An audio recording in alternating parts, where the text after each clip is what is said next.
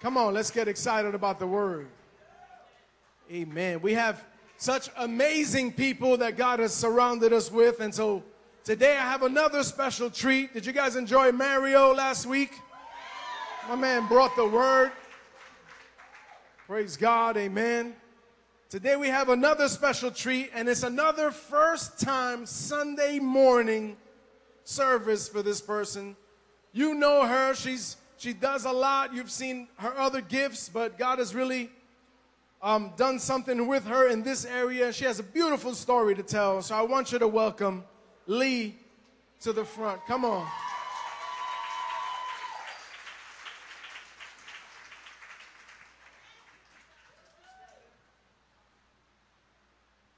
All right. Amen. Father, we just thank you for your word, Lord God.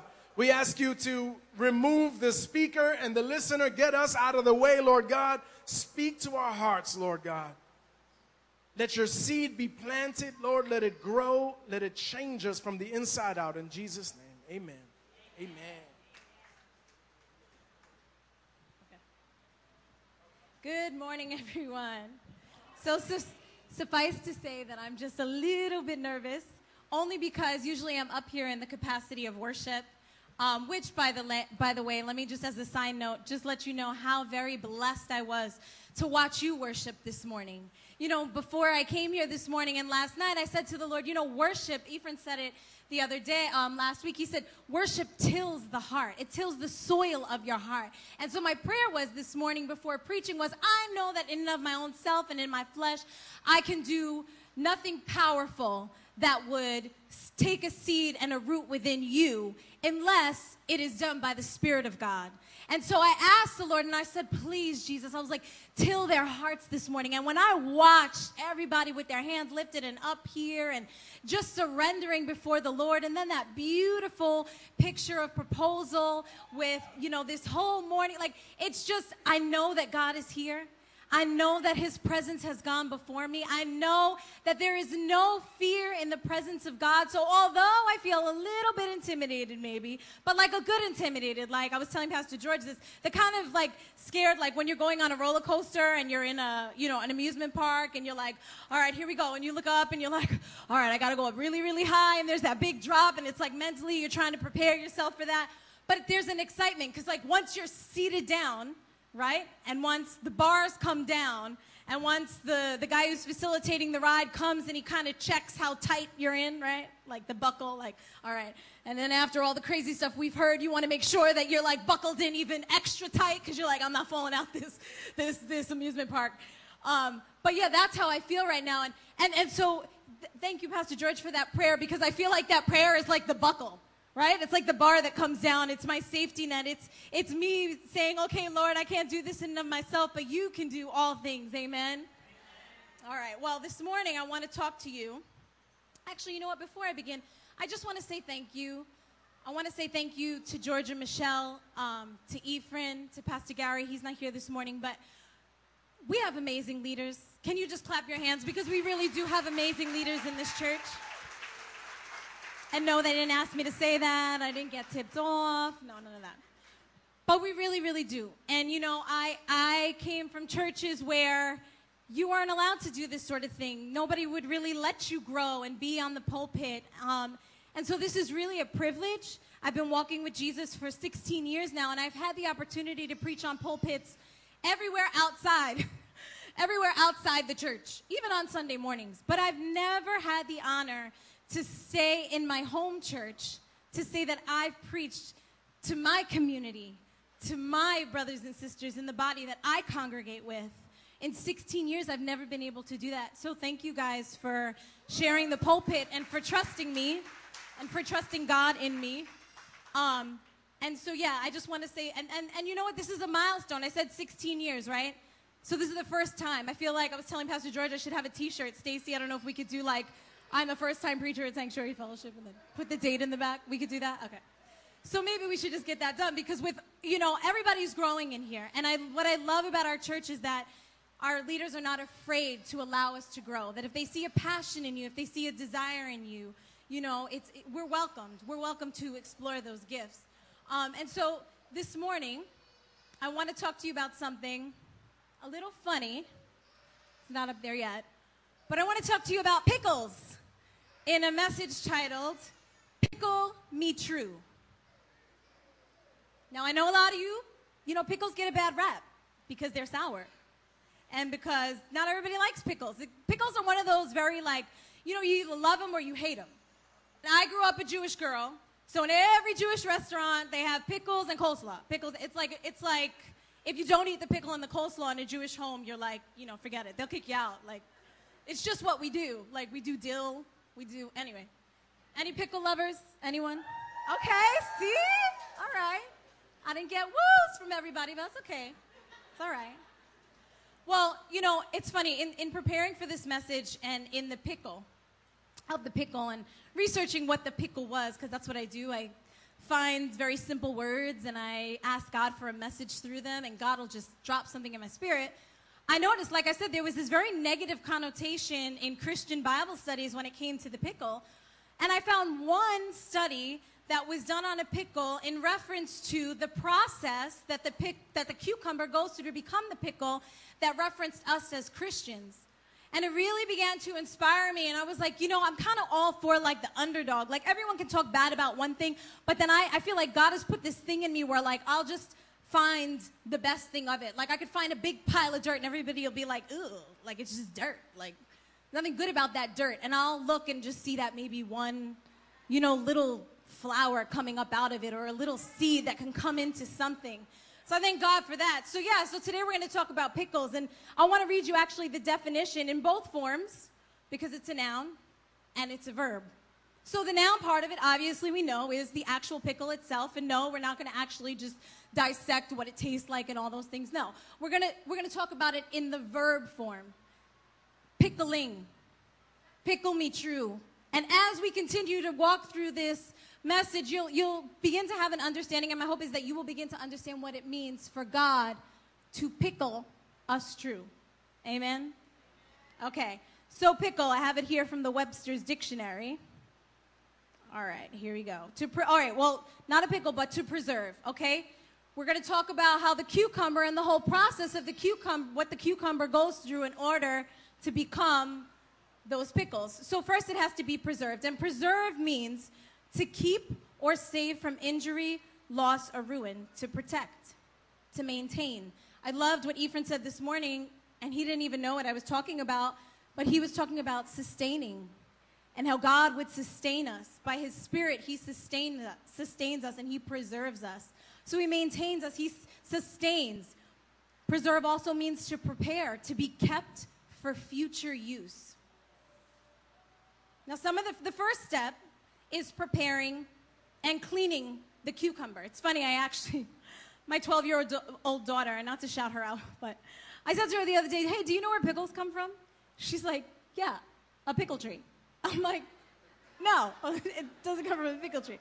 And I'm sorry, but I'm gonna shout out her best friend over here, because then she was Skyping with Natalie, and so I popped my head into the kitchen and I'm like, hey, Natalie, you know where pickles come from? She's like, yeah, pickle tree. I'm like, oh my God, that's it. They share a brain. That's why they're best friends. I'm like, it's over. I'm like, guys, no, it's a cucumber. And they were like, oh. And I was like, yeah, it's a vegetable. It comes from the ground. They were like, okay. So, in saying that, it starts out as a cucumber, right? Comes up from the ground. But the first step into making that cucumber a pickle is to prepare it and to clean it. And in the presence of God and in the kingdom of God, our preparation, as seeing yourselves as a cucumber, would be salvation. That preparation, that cleaning, washing our soul with mercy and with grace and with love. I remember when I first came to Jesus, and I remember all the inside of me was bitter, and I was cold and I was hardened. But when I accepted Jesus as my Savior, he came and He washed me with mercy. And there was this tender gentleness about the character of God that my soul was drawn to on the onset of my salvation. And I really believe till this day, because the Bible says He draws us with loving kindness. And with loving kindness, He keeps us, he's He preserves us. And so when we are fir- we first come into the kingdom, so remember he's preparing us and he's cleaning us with the word. He's washing us with salvation. The second step is immersion and saturating. So what happens to the cucumber now is once it's chosen and it's cleaned off, it now needs to be saturated in brine.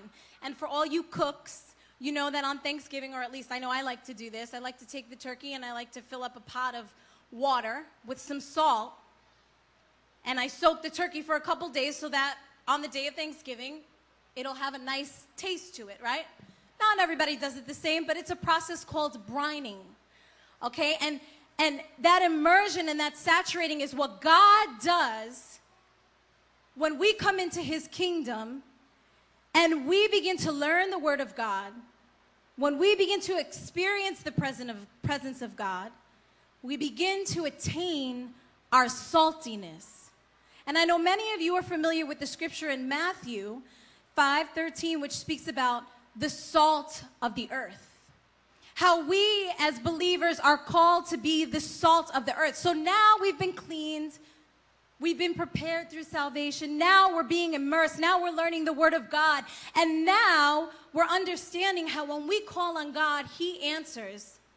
And now we can be a witness to the world about salvation, about redemption. We can be a witness for people to taste the goodness of the Lord.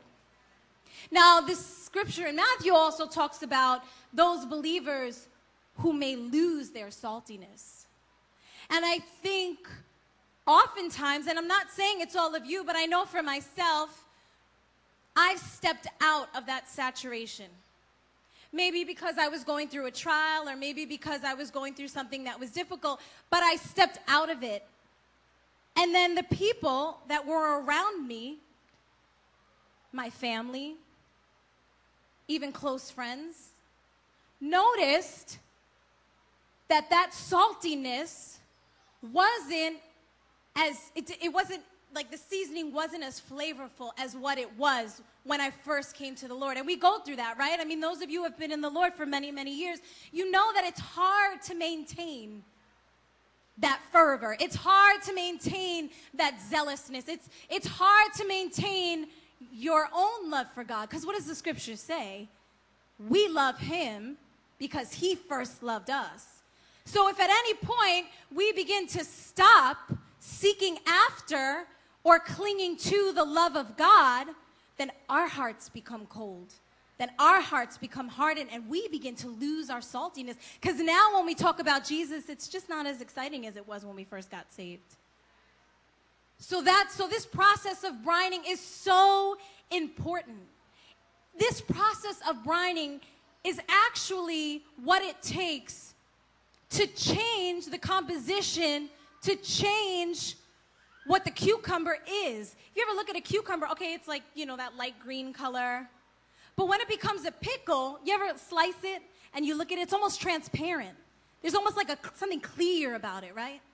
So as we are saturated and immersed in the love and in the presence of God and in the blessings of Jesus, and God begins to clean us out and God begins to speak to us, and we begin to pour out our lives before people, because that's what we're called to do, we become transparent.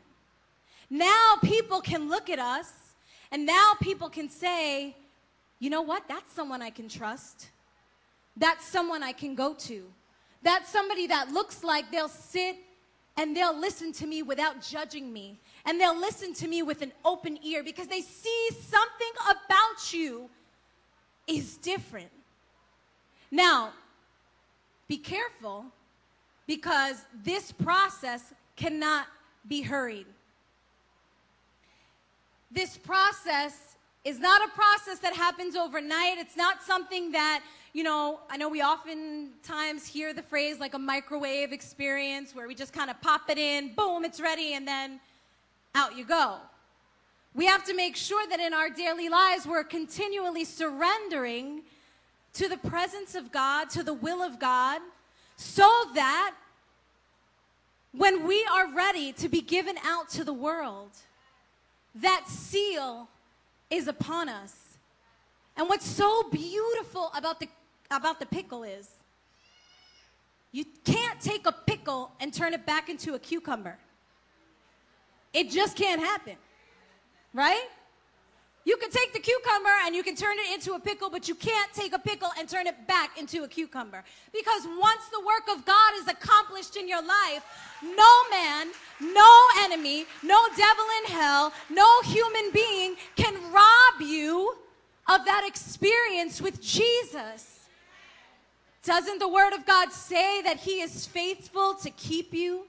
Doesn't the Word of God say that He, he will preserve you. He will keep his hand upon you. He will watch over his word to perform it for you.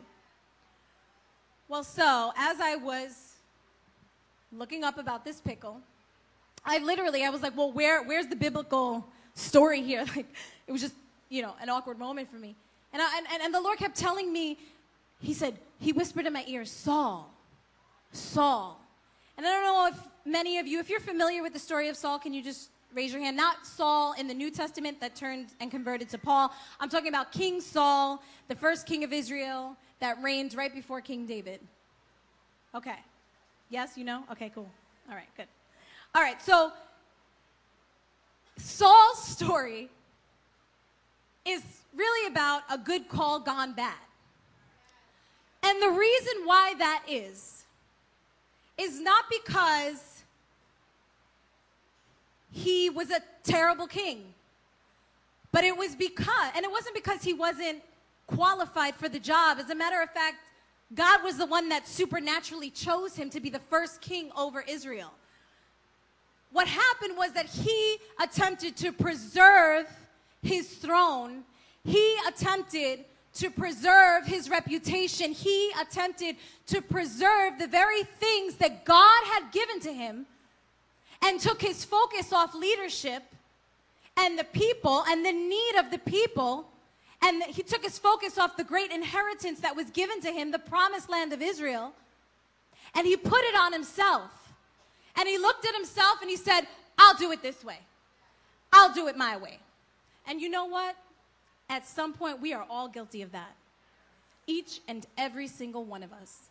For we have all sinned and fallen short of the glory of God no matter how many years we're walking with Jesus, no matter how long, you know, or maybe how well we know the word, we could memorize it, know him back and forth. But we all at one point have taken situations into our own hands. The thing is, though, you would think that this self preservation started with Saul, but it actually started with the people of Israel. See, what happened was, and I know you know the story because Pastor George took us through it, when the Israelites were coming out of the desert and they made it into the promised land. Right? It was a long journey. It was a 40 year journey. But God was faithful to the people. He clothed them, He kept the sun from burning them. He gave them food. He made sure that the, that the, the shoes that they had all those years never wore out. I mean, it was a supernatural provision. And you would think that these people would know, yes, God is my father. God will always provide for me. God will be there when it's wonderful, and God will be there when it is not. The thing is, is that they never got it. They never really did get it because when they entered into the promised land, they had the prophets that were leading over them. The prophets were the one that were giving them the words from God. And every time there was a battle and every time there was a war, God would send his word through the prophet, give them direction, and they would always end up victorious. Now they had been through several prophets, prophets, and now they were at Samuel. Samuel was now prophet over Israel. And now the people started to complain because the Philistines, Everybody remember the story of the big giant Philistine that David threw the rock, hit him in the head? Well, so these Philistines were like super bullies. They were always after the nation of Israel. And here they were rising up again, and, and Israel became afraid, and they were like, oh, they looked around, and all the other nations and all the other countries had kings. And they looked and they were like, but what about us? Like, we don't have anybody. We just got these prophets like as if they weren't good enough. I mean, these men heard from God. I mean, specific, like they would say, you know, go down, they would tell maybe one man, go down to the river tomorrow and you'll see a man wearing a white tunic and brown sandals and he'll be holding a fish in his hand and he's gonna say, Hi, how are you? And then you're gonna know that it's the Lord sending him. I mean, they were that specific and detailed. He was good enough. Samuel was good enough, but the people began to cry out, We need a king, we need a king, we need a king. And so Samuel goes to God and he's just like, Okay, Lord, do you hear these people? Like they're crying out for a king. Like, what do I do? I mean, we've, we've, we've been victorious this whole time. And the Lord says, you know what? He says, give them what they're asking for. He says, and when, you, when I appoint the king over Israel, he said, I'm going to let them know. And I want you to let them know what kind of man is going to be coming in to rule over them. And he goes through this whole long list about how this man is going to take the children and take the wives and use them for war and use them for all kinds of things. And the people agree. They compromise. Now they were living in peace this whole time. Their family units, their family structures were whole. But now they began to compromise because they didn't look like everybody else. Isn't that so like us? Man, that's a harsh reality. When I began to really think about that for myself, because I can't just tell you something and bring something out to you without it first being real to me. And I know, and I'm guilty of oftentimes, maybe I'll compromise. Maybe I'll do something because everybody else is doing it. Everybody's going to hang out there, so let me go hang out there too. When I know God is like, no, I don't want you over there. And I don't really want you hanging with those people. Ooh, okay. But everybody's doing it, God. Everybody's going. It's like when you're a teenager. Come on, mom, let me go, let me go. All my friends are going to the party. All my friends are going to that club. All my friends are going here. And you know, you know that your parents are dropping wisdom on you when they're like, no, it's not a good place for you. And you're like, yeah, whatever. But what happens? You come out of a place of safety. You come out of a place where God preserves you. If you're a youth or a, you know, if you're living it with your parents, your parents are, you know, they almost oversee your life. God has given them the authority to pray over you. But when you come out of that covering, when you come out of that and you just go and do whatever you want because everybody else is doing it, you make yourself susceptible to the attacks of the enemy. And we can talk about the blessings of a very real God, but then we also have to be sober minded and remember that our enemy roams around like a roaring lion seeking whom he may devour. And although it takes character and strength to be able to walk away from the crowd, Christ is able to provide that grace so that you don't come out of the covering and the blessing and the presence of God. So that's what Israel wanted to do. Stupid. Like, stu- like I don't even understand that. Like, they had everything. So anyway, they find Saul. Saul, the Bible says, was a, t- a man of tall stature. That, in fact, in all of Israel, he was the tallest man. That he was beautiful. That he was handsome. It even says in Israel that he was the most handsome of all of Israel. So God was like, all right, you want a leader? I'm going to give you what looks like to you in your eyes as the most fit to be your king. But you will find out that he obviously is not. So they accept this man. And what's very interesting about Saul is that he's almost reluctant to take the call of king. He came from one of the tribes, there are 12 tribes of Israel. He came from the tribe of Benjamin. And Benjamin was the smallest of the tribes. And so there's a long story behind it, but when God leads Samuel to Saul, and Samuel pulls Saul aside and says, Pretty much, you're going to be king. I'm, I'm anointing you now for this kingdom, for Israel. God's giving you his inheritance. Saul questions it, and he's just like, What? I come from the smallest tribe of Israel. Like, my family, like, who's my family? Like he was out looking for animals for his father. That's how he bumped into Samuel. Sounds a little bit like David, right? It's funny how the promises of God can look very, very much like something that is not. You know, when I tell you this because I grew up Jewish.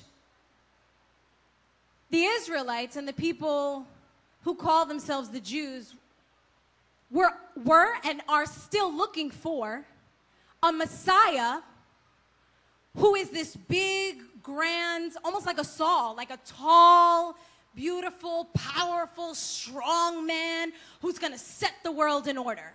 Is going to let everybody know that the Jews are the chosen people. So, this is what they were looking for. In Saul, they were looking for a Messiah. Now he takes he takes the call. He becomes king. So now he's king.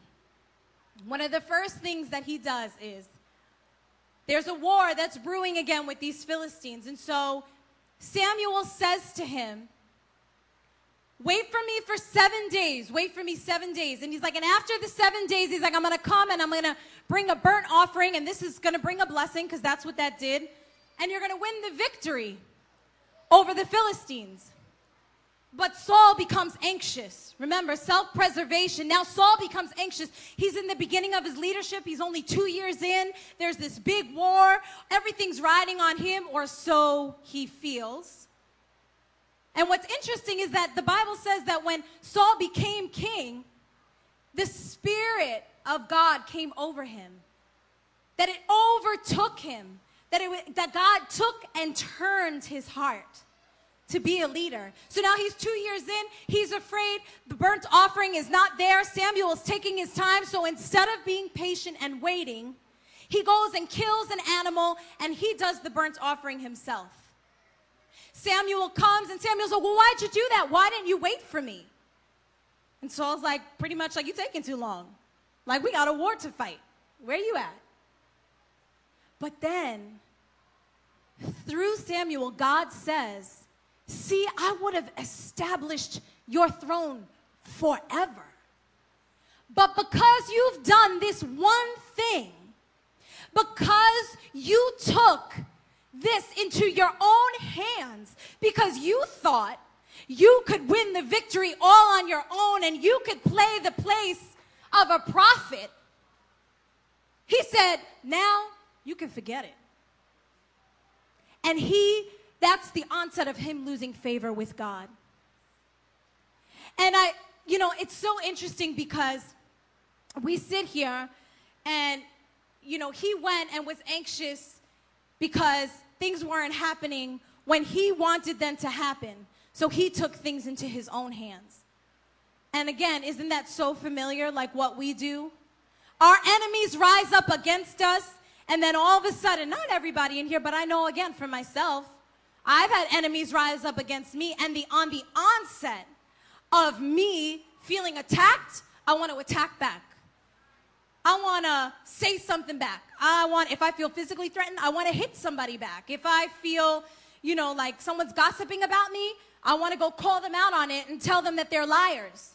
I mean, that's natural human instinct. That's actually natural human preservation. But there are certain battles and certain wars that only God and His Spirit can win on our behalf. And not only to keep us at peace and to keep our reputation clean, but so that He will get the glory. See, when I heard the Lord talk to me about preservation, I heard Him say, I will preserve my people, but I will not share my glory with another. The Word of God talks about how God will not share. It's not, it's not even up for grabs. God wanted to win this battle because he wanted to receive the praise. He wanted to receive the glory. He wanted his people to see him come through once again. And did he for this battle? Yes, he did because he's a merciful God. But Saul begins to lose the favor that he has with God because he takes it into his own hand. And I'll never forget, there was, there was a friend, an old friend that I had, and she was going through a really, really hard time.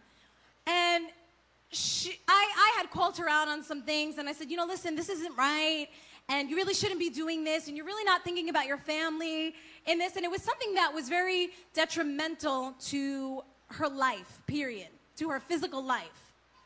And she became very, very offended by what I said. Now, given I did come out a little bit harsh because I was at a loss, I tried to comfort her with kind words, I tried to give her godly counsel, but she just wouldn't listen.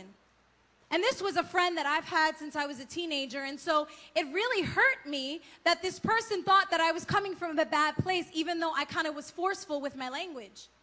Well, that turned into months, even about two years almost, of silence between her and I. And I cried. And I was like, how did this woman who we've had pregnancies together and we've prayed together and wept together, and how does all of a sudden she become my enemy? How? How do I, how am I now in a war with this woman? And I just was like, you know what? And then one day she messaged, messaged me something. And my natural reaction was to just defend myself because what she said was a little offensive. But I stopped. That night I went to bed and I had a dream, which I think I've said on this pulpit at least a thousand times now. Because I am a dreamer. Yes, that is the gift God has given me. I had a dream. And in the dream, I see my old friend and she is saying something to me. And in the dream, I come and I start now, before I was saved, and believe it or not, and it is what it is, I just fought a lot. And I was just very violent because I was very angry. And so in the dream now, she's saying something to me, and I go back to my old ways and I start like just pounding on her. And before I know it in the dream, she's trying to defend herself, but before I know it, now she's on the floor. And she's on the floor, and I'm like kicking her, and it was just bad. And I actually woke up in the morning and I was like, like, God, is that in me? Like, do I really like hate her to the point where I would want to hurt her? And oh man, I heard the Spirit of God say, Be careful the way you respond to her. He said, Because with your words and with your influence, the very thing that you were doing to her physically in that dream, you will do to her soul physically in the natural. And I just stood back and I said, Jesus, put a guard over my tongue put a peace over my mind so that I don't continue to war against this person. Because this is not my battle to fight. Because God you said that when I my enemies rise up against me that I'm to bless them not curse them. That if they're hungry or if they're thirsty that you told me that I'm to provide for them and give them meat and drink. But that's so difficult when you're trying to preserve yourself and you step out of that immersion and you step out of being saturated by all the goodness of God and you begin to do it on your own. Well, suffice to say, about three weeks ago, and this was years of silence between me and this person, and I had prayed and prayed and prayed, the person came to me and asked me for forgiveness. And I was so happy that I had not taken this battle into my own hands because I would have done some serious, serious, irreparable damages. That, if, if I really would have done it my way, I would have done damage. And so I'm glad that now there can be restoration because I chose to stay in the presence of God. There's one other, well, there are several other ways that Saul tried to preserve himself, but one was in his finances. So there's another war that's brewing. And Samuel tells Saul, once you win this war, because God always gave them victory, he said, I want you to go into the camp when you win the war. He says, and I want you to wipe all of them out women, children. I want you to kill all their animals, the lean and the fat. Don't leave anything in this place. Well, unfortunately, Saul doesn't listen. And now at this point, we've realized that Saul is trying to preserve himself. So once they win the war, they go into the, the camp and they find the king. And for whatever reason, Saul decides, I'm going to keep the king. I'm not going to kill him. I'm going to keep him. Maybe it was his own ego. Maybe he just wanted to show everyone, you see, I caught him. You see? But now he goes and he kills everything that won't do anything for him, and he keeps the fat animals, the ones who were well fed. the livestock. He kept it for himself. And Samuel comes in and he's like, What have you done? What have you done? He's like, I told you, God told you, kill all of them. And Saul's just like, Well, I wanted what I wanted. I wanted to do me. So Samuel has to go now and he has to kill the king. Now there's blood on the prophet's hand. And you know, this challenges me each and every time. And I know it does with you as well. We all struggle with finances, or we have at some point. Some of us might be in a better financial place than others, and thank God for that. But it's so easy to try to preserve our finances by either holding on so tightly that we forget how to give anybody anything, or we put our nose up at the church and we're like, eh, I'm not giving them my tithe. What are they going to do with it? Buy new chairs? My money's not going to new chairs. My money's not going to coffee in the back. My money's not going to this. My money's not going to that. And we hold on. We take out credit cards. We get loans. We start borrowing money. You know, I was really slapped in the face this week because I was going through a financial challenge myself. And I was telling Pastor George that I was on Facebook in the middle of the night and I was working on my sermon. My Facebook, it was open. And all of a sudden, um, it said, You have a message. God, God wants to, you know, that God wants to say to you or God wants to speak to you thing? Anybody know about that? Anybody? Come on, I know you all get it in your Facebook. Stop it. You know, like every day you're looking at it. All right, so it tells me that I have a message from God. Now, normally, those things have gotten really shallow and flaky, and I normally don't open them. But it was the middle of the night, and I got it, and I thought that was really strange because that never happened to me before. So I open it up. I open it up, and it says, God wants you to know. And it's usually like these really wonderful, fluffy, like God loves you, and your life is filled with flowers and roses and all will be well. It's like a fortune cookie, right? Like that's what it's turned into. Anyway, I open it and it says, Your ego is getting in the way of God's divine grace. And I'm like, Oh, shoot. I'm like, what do you mean? And I, literally, I have one, you know, one tab open for my message, doing all this finance stuff. And then another tab open on Facebook because, you know, I go back and forth. I'm like, all right, let's take a break. And I'm like, oh my God. And I had, and what could I say? I made a really dumb choice financially. And then I sat there and I had to repent. And I realized, wait a second, I'm doing this very thing that God is telling me to tell you not to do, which is to not preserve or try to preserve or put that burden on yourself to preserve your finances. And He's telling me now that my ego's gotten in the way. And you know what? It did, because I was sitting there like, you know what? I'm not going to be broke. All my bills are paid, but I'm not gonna be broke. I'm gonna have money for this. I wanna go out to dinner with my husband. I wanna go to the pool and to the beach and barbecue, and it's summer. I am not gonna be broke. But it was my ego. It was my ego. Like, I didn't even give God a chance to intervene. Like, I was just like, I'm gonna do this on my own. You kidding me? Where I come from? Listen, most of you in this place know my testimony. Some of you may not. I was an orphan. I grew up in an adopted home, ended up orphaned again for the second time, on the street, homeless, on drugs. You name it, I was there. So I know what the bottom of the barrel looks like. And I don't ever want to see it again. But just when it seems like my circumstance looks anything like the bottom of that barrel, I go into protective mode. I go into self preservation mode. Nope. My defenses are up. I need to make this thing happen. I got to hold it down. I got to do what I got to do. And no.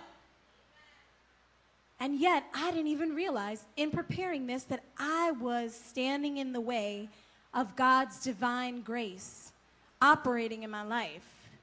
And so I just put my head down and I just repented and I was just like, God, I'm sorry. I'm sorry that I'm trying to preserve myself. I mean, yes, that's like normal human nature, but It's not okay. Not after I've tasted, not after I've seen, not after I've experienced supernatural provision. And another good way to ensure that our finances and the, the way that God intends for us to do it is to give. So let's always remember that a very strong principle in the Word of God is to give. When you're afraid that your finances are going to fail you, give. The Bible says if you cast your bread upon the waters, that in many days you will see it return to you. The Bible says that if you give to someone who is without, that God Himself will repay you. The Bible says that he will rebuke the devourer for your sake in Malachi if you bring the tithe into the storehouse, which means that your money won't just disappear and you won't wake up one morning and look in your bank account and be like, it's gone. Give, and it will be given to you. Pressed down, shaken together, and spilling over. You'll have more than enough to give out to other people but we've got to do it God's way.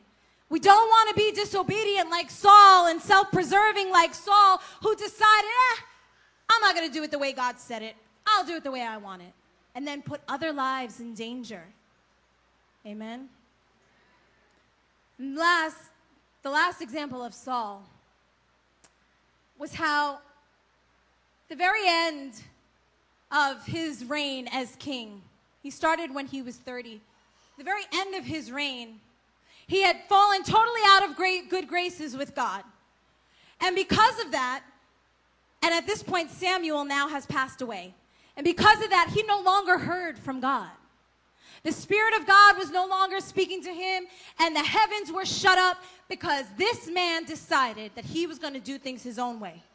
So now he's still king, and he's got a battle to fight, and he's afraid, of course. Because he doesn't remember all the other times that God gave them victory and had mercy, and he's afraid, and so he decides, I need to hear from God. And now he can't hear from God, and Samuel's dead, so he scatters around and he finds a medium, a psychic, if you will, one who talks to the dead. And he goes to this medium and he, he asked the medium to awaken Samuel from death so that Samuel can give him a word. So, this is what happens. And now Samuel is furious. He says, Why have you awoken me? He said, Now, yes, this battle will be won. He said, But this will be the end for you. This is going to be the end for you. And unfortunately, sometimes when we can't hear from God, we sometimes say it's God's fault. Why can't we hear from you? How come we don't have direction? Where is our wisdom? Where, where are you, God? And you know what? This isn't this story isn't so far-fetched because there are some of us in here who will run to a psychic. There are some of us in here who may even run to a horoscope or may even entertain those shows where they talk to dead loved ones to bring them comfort. I want to tell you this morning that if you have been practicing any of those things, I urge you to lay that down. I urge you to come before the Lord and to ask for forgiveness. Because there is only one who knows the number of your days. There is only one who has seen you and created you in your mother's womb to be able to tell you the goodness of our God in the lands of the living. It cannot be found in horoscopes, please. This is very, very serious. We live in a community where unfortunately this is practiced. I mean, we, my family and I have experienced it firsthand where someone was doing witchcraft at our door to try to bring a curse on us. It didn't work because we're still blessed. so they just wasted a whole lot of money on ingredients to put on our door. It's really quite kind of sad. But it exists. Today. And there are people who are giving themselves over into this lifestyle, believing that something is going to come from it. And I assure you that it is not, because the Bible says, if you humble yourself in the eyes of God, God will exalt you. If you run to God and draw near to Him, He will draw near to you. He will not refuse you. And although you may not have the answer in your life that you want, know that God is preserving you to give you the victory because that's what the Word of God has proclaimed for us. So, although we may not have the finer details, we can rest assured in our soul to know that God is preserving us with the victory. Amen. And lastly, Saul attempts to have control over the way he dies. It is at the end of his life, and he's in a war. He's told by Samuel and now he's going to die. He gets to this war, they're about to kill him. He knows it. He knows that if the enemies get him, they're going to capture him and they're going to torture him, and pretty much everything he did to everybody else is going to come back on him. So he tells his servant, Kill me, kill me now, so I don't have to go through that. And the servant is afraid because he's like, Oh, no, no, no, this is the king of Israel. I, I can't kill you. I can't do it. So Saul literally takes his sword and he puts it on the ground and he throws himself on top of the sword, killing himself. Not only did he die that day, but his sons died. The people that were in battle with him died. We have to be very careful that we don't try to hold on so tight to our jobs and our ministries and the gifts that God has given to us that we don't hold on so tight that it becomes our demise. We can hold on to jobs to the point of like we're running that rat race and we're trying to make that, that, that dollar. We're like, no, we got to go after that dollar. I got to, like I was telling you before about finances, I got to make it. I got my, my home, we got to be straight. I got to achieve the American dream. I watch all these reality TV shows and I got to drive the kind of car that they have. And I haven't really made it unless I have those kind of clothes on. And I'm not really somebody unless I'm walking around with those group of people. We have to be very careful. God has given to us work to do, yes. But that work was never intended to become an idol in our lives, that we serve it. No, that gift, that job, that ministry is to serve people. It's to serve us so that we can glorify God, so that God can bless the work of our hand. When we try to preserve our families, husbands, when you try to preserve your wives in an unhealthy way, understand Wives, when you try to preserve the integrity of your marriage in an unhealthy way, that's when our demise can come, right? Because the Bible says, like I told you before, we need to be sober minded. Yes, we are blessed with the goodness of God, and every good and perfect gift comes from up above. But we need to remember that it's the Spirit of God that will preserve our homes. It's the Spirit of God that will preserve our marriages. It's the Spirit of God that will preserve our children. It's the Spirit of God that will preserve your talent. It's the Spirit of God that will preserve your brothers and your sisters and your aunts and your uncles. It's the Spirit of God that will preserve your character and your reputation. It's the Spirit of God that will preserve your finances and your mental state of being. God will preserve that. The Bible talks about Moses in his old age, how yes, he was fully gray, but he was fully alert. And I admire that so much. My prayer is that when I become a woman of old age and, you know, God willing that the Lord doesn't come back by that time, that the Lord would preserve my mind. That I wouldn't have to be bunched up with medications and I got to take this to make me feel calm and I got to take this to remember things and I got to take this and I got to do this all to make sure that my body is intact. Now, don't get me wrong. We all, G Fitness, we all got to take care of ourselves, right? G Fitness, sorry, that was a plug. we all got to take care of ourselves. We got to eat right. We got to take care of the temple. We got to take care of the body. We have to. We have to. But not to the point that that becomes our God. Not to the point where that becomes our idol. Not to the point where we lose sight that everything God will take the glory for, right? Because He will not share His glory with another.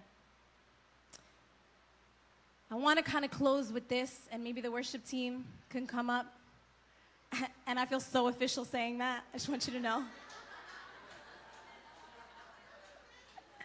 Can we put that on the t shirt? Okay. Okay. Okay, in closing, you know, we were talking about the pickle. And again, the title of my message is Pickle Me True.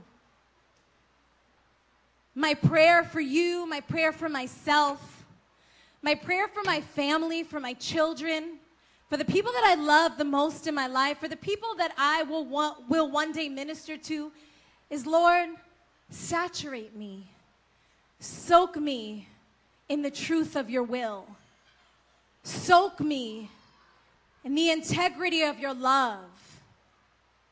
Let me always, all the days of my life, remember that it is your word and your love and your mercy and your grace that preserves my soul. That it's not what my own hands can accomplish. That it's not what my own mind can even conjure up.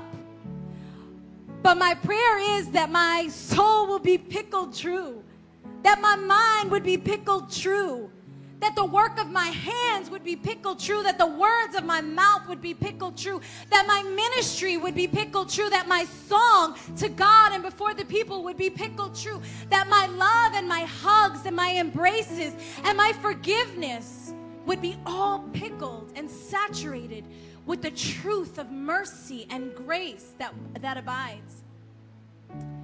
You know, there is an actual word for this process of pickling, and it's called curing. But isn't it so funny how curing also means healing? And that when we are surrendered before God, and we let go and we say, I'm not going to try to preserve it anymore. I'm going to release this burden to you, Jesus, because you care for my soul. A restoration of health comes, mental health comes.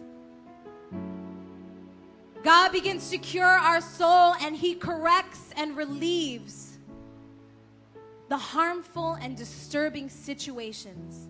The things that come in to torment us he begins to cure. He begins to preserve us, recover us, and He begins to prepare us for the things that are ahead. So this morning, if you've held on so tightly to things that you know you cannot change in the flesh, and you are ready this morning, if you are ready this morning to wipe your hands and to let it go and to say, Lord, you preserve this. If that's you, I would like to invite you to the front. I'd like you I'd like to invite you to come to the front for prayer. I'd like to invite you to the front as a declaration, as a physical sign that you are ready to surrender and to let it go. Because there is a victory that is on its way to you even as we speak, even as we pray. There is a victory that's actually inching its way to you. And I believe this morning that it's coming and that you'll be able to receive it. And God will get the glory as you surrender. Our God is faithful. Our God is true. He is not a man that he should lie, nor the Son of Man that he should repent. Because he has said it, he will do it. He will not go against his word. He will not disappoint you. He will not disappoint you. He will not disappoint you. But He will come and He will cure you. And He will restore you. Because His word is filled with integrity. And His word is filled with promise over your life.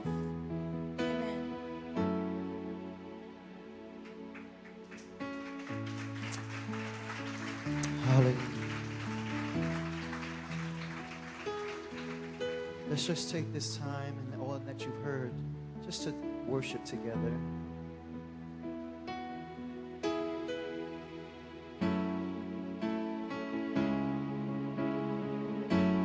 Hallelujah. Father, preserve us. Oh Lord, you're beautiful.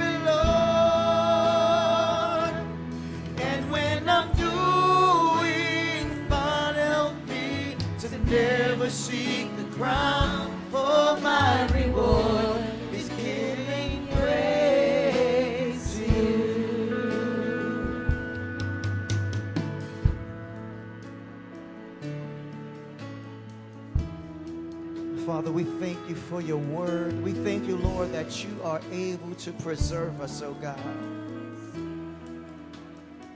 Father, that you call us just to surrender to you, Lord.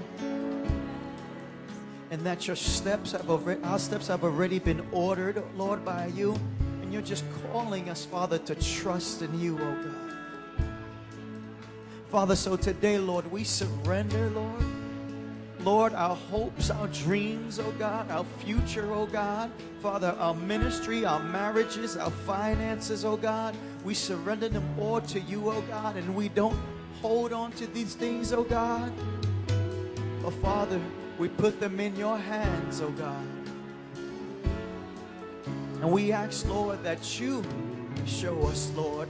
Lord, that you would guide us, oh God. Lord, that you would speak into our hearts, Father, on what we need to do, Father, and how we need to administer, Father, the things that you've placed in our hands, oh God.